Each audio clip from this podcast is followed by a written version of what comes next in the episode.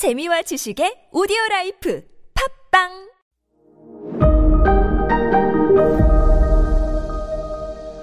네, 여러분 안녕하십니까. 역사 스토리텔러 썬킴 인사드리겠습니다.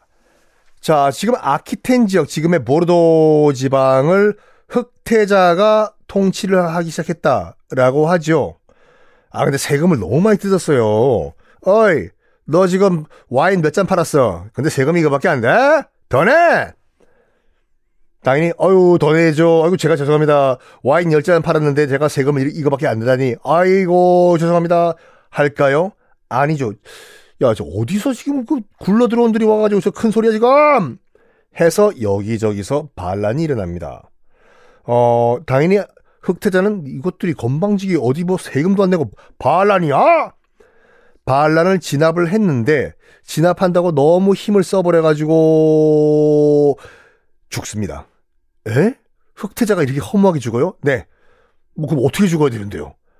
허무하게 죽어요. 그 아키텐에서 반란군 진압하다가 정말로 힘을 너무 많이 써가지고 1378년에 46살의 나이로 빌빌빌거리다가 죽습니다. 1378년이면은 어, 조선 건국 약 20년 전이죠. 이성계가 지금 한참 어, 힘을 쓰고 여기저기 다니는 던 그때였죠. 하여간 아들이 먼저 죽어요. 아빠보다. 아빠 누구예요? 에드워드 3세죠. 폐하! 프랑스 땅에서 보르도에서 아드님이 아드님이 꼴까닥 했다고 합니다. Oh my god, my son is 꼴까닥 해 가지고 아빠도 그 충격에 그 다음 해 죽어요. 바로 그 다음에 65세의 나이로 사망을 합니다. 거의 뭐 연년 1년 차이로 아들과 아빠가 동시에 죽어버려요. 어, 뭐 당연히 그 뒤에 혼란이 오겠죠. 그건 나중에 말씀드리고. 근데 에드워드 3세와 흑태자가 영국 역사에는 굉장히 큰 의미를 가지고 있어요. 왜냐면 지금까지는요, 이 흑태자와 에드워드 이전까지만 하더라도 형식적으로나마 잉글랜드는 프랑스의 신하 국가였습니다. 아, 지금 여러분 보면은 그 뭐냐, 호주가, 호주의 국가 원수가 누구예요? 총리냐고? 아니요. 호주의 국가 원수는 영국 왕이에요. 캐나다의 국가 원수? 영국 왕이에요. 여러분 깜짝 놀라셨겠지만 호주랑 캐나다에 가면은 총독이 있어요. 우리 조선 총독 같이. 에? 누가 보낸 총독이에요? 영국이 보낸 총독이요. 에? 진짜요? 아이 참네.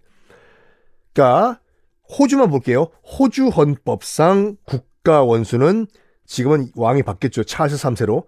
찰스 3세고 당연히 조선 총독부 같이 어, 영국 총독이 호주 수도에 와 있어요. 물론 아무런 권한도 없어요. 그냥 앉아 있고 숨만 쉬고 월급만 타가고. 캐나다도 마찬가지고. 캐나다는 그나마 국기는 지그들 국기가 갖고 있잖아요. 근데 호주는 자기들 국기에 영국 유니온 잭이 박혀 있잖아요. 근데 그렇다고 해서 우리가 호주를 영국의 속국이라고 안 하잖아요. 형식적으로, 형식적이기 때문에.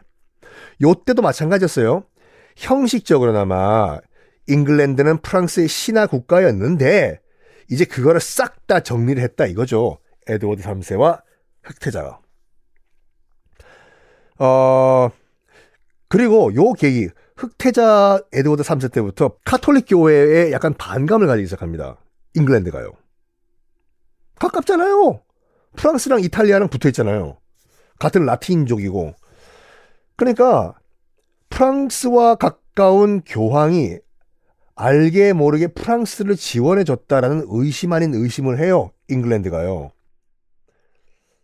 그래가지고 에드워드 3세가 살아있을 때 뭐 하냐면 잉글랜드 안에 있는 교황, 카톨릭 교황의 재산을 축소해버립니다. 이런저런 핑계대가지고 몰수를 해버려요. 그 나중에 뭐 나오겠지만 잉글랜드의 왕 헨리 8세라는 왕이 등장해서 아예 로마 카톨릭과 연 끊어버리고 성공회란 나, 종교를 만들어버리잖아요. 그 영화 천일의 앤, 앤 볼린 나오고 하는 거, 그 스토리요. 장가만 여섯 번 간 친구요. 헨리 8세. 그게 헨리 8세 때 갑자기 우리 영국은 카톨릭이랑 절교야! 아니라 요때부터 설설설설설 로마 카톨릭교가 안 되겠네. 카톨릭교가 안 되겠어. 어? 이때부터 슬슬 등 돌리기 시작했어요. 자, 이제 나쁜 얘기가 아니라 에드워드 3세의 좀 좋은 일도 좀 얘기해 봅시다. 가장 그 빛나는 업적 중 하나가 뭐냐면요. 합의 재판이에요. 에드워드 3세의 업적 가운데서. 이게 뭐냐면, 봐봐요. 판사 혼자 판결하면 안 되고, 그러니까 여러 명이서 합의해가지고 얘가 죄가 있냐 없냐 이거 판단하라 이거예요 지금. 심지어는 그 에드워드 3세가 무슨 얘기냐면요. 반역죄도 아니, 솔직히 반역죄면 왕한테 대들었으면 너 일로 와. 목 쭉 빼. 마. 야. 죽어. 이래도 되는데 왕을 뒤집어 엎으려고 한 반역죄도 이조차도 여러 판사들끼리 합의해서 판결하라. 이거예요. 그리고 요 에드워드 3세 이전까지만 하더라도 그 무죄 추정의 원칙 이따위 없었어요. 그러니까 솔직히 말해가지고 판사가 땅땅땅 너 범인 너 유죄 선고를 한 순간부터 얘는 나쁜 놈이잖아요. 그 전까지만 하더라도 무죄 추정 얘는 죄가 없다라는 그런 기본 베이스에 재판하든지 뭘 해야 되거든요. 근데 에드워드 3세 이전까지만 하더라도 그런 거 없었어요. 근데 에드워드 3세가 판결 나기 최종 판결 나기 전까지는 재산 몰수, 자격 박탈 이런 거 없다. 그러니까 이미 그때부터 무죄 추정의 원칙을 에드워드 3세가 딱 못을 박습니다. 아, 그리고 에드워드 3세의 또 멋진 업적이 뭐냐? 의회를 통한 과세, 세금. 뭐, 그게 뭐, 대단해요? 대단하죠. 앞에 에드워드 1세, 2세 봐봐요. 뭐 했습니까? 전쟁한다고. 그냥 나쁜 말로 삥 뜯었잖아요. 귀족들한테. 야, 너 와봐. 나 전쟁하는데 돈 내놔. 제가요, 팍.